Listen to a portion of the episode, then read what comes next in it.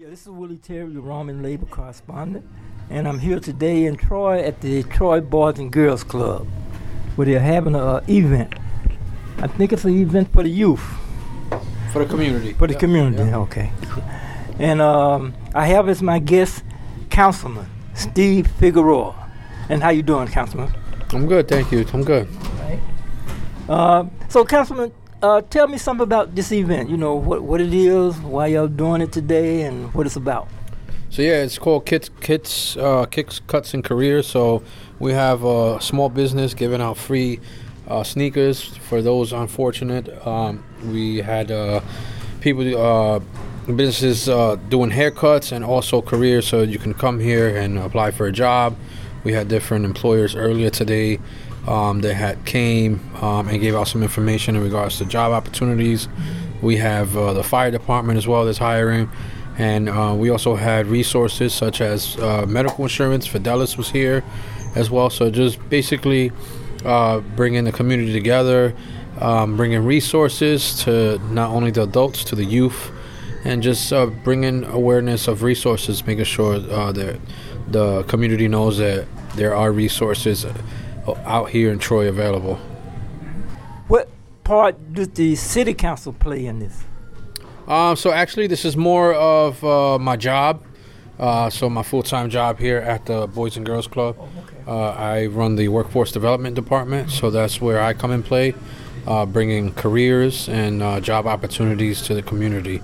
Um, but obviously, as a representative in the Troy City Council, you know, also supporting uh, this event as well.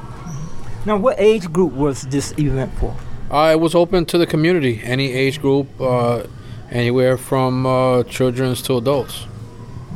And how often do you have events like this? Uh, so we try to do it on a month-to-month basis, uh, just to make sure that the community are taking advantage of the resources that's available.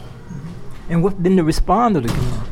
Uh, we have had great response today. Um, you know, a couple people came earlier. Um, you know, and some young people was able to take some sneakers home, and some people was able to sign up for medical insurance that that, that they didn't have. We had the Drug Free Coalition here as well, um, with their information and resources. So it was a good turnout today. So I see you have a, a lot of food inside. You know, are those are that food is it donated? Yeah, yeah. So Jimmy's uh, donated some, um, and then we had other uh, other food that um, the Boys and Girls Club purchased uh, free to the community. You know, pizza, drinks, um, every everything is free today for the community. Now, is your area part of the Lansingburgh Boys and Girls Club? Uh, it's not in my district, no. Uh, but we, um, I've I've been there many times. I grew up actually in that club, so um, I support the that Boys and Girls Club as well, as well as the one downtown here. And Steve, I know you've been doing a lot of work with kids in the community, and uh, probably a lot of people don't know that. So tell them something about you know some of the things that you do. So yeah, currently you know I'm, I'm the uh, director of Team Hero, um, which is a, a non nonprofit organization that focus on uh, young people, right, um, getting them in the right direction, um, helping them helping them on a day-to-day basis on um, any case management that they might need, any resources. We provide also programming, and um, we teach character development. We teach financial literacy and different resources for the young people. It was a founding program by Brother Jerry Ford, and then I also do the workforce development program, which is focused uh, on young individuals 16 to 24. Uh, we help them get a job. We help them get all the skills they need to go into the job force, such as financial literacy. We do uh, resume writing, mock interviews. We do live uh, job fairs. We take them on college tours. So, you know, my main focus is making sure that we protect our social social capital, which is our young people, and helping them and guiding them in the right direction, and helping them be successful in life. But jobs are important to our community, right? And and getting people uh, skilled so, uh, so just tell us a little bit more about that workforce development. You know, where are you located, and how could one uh, gain access to that program? So, yeah, the workforce development program is located actually here, uh, 1700 7th Avenue in Troy at the Boys and Girls Club of the Capital Area. We are here Monday through Friday. Um, if you need to contact me in regards to more information, my email is sfigueroa at bgccapitalarea.org. You can email me there or uh, call the uh, Boys and Girls Club here, and uh, we'll be able to answer any questions in regards to uh, more information or signing up for the program. Is there an age limit? Uh, the, for this program particularly is 16 to 24. 16 to 24? Yeah, yeah. And uh, I do want to say, too, uh, over the past few months, they've been talking about crime in the neighborhood you know, the killing of people. You know, um, how does this impact on that situation? Or what did you think about this having some type of impact on stopping crime? Yeah, so I think I think this is a, a great uh, alternative for these young people, right? That um, you know they find themselves with limited resources and not much things to do. So this is a great alternative in regards to um, resources and opportunities for them. Right, teaches them not only job trades, skill trades.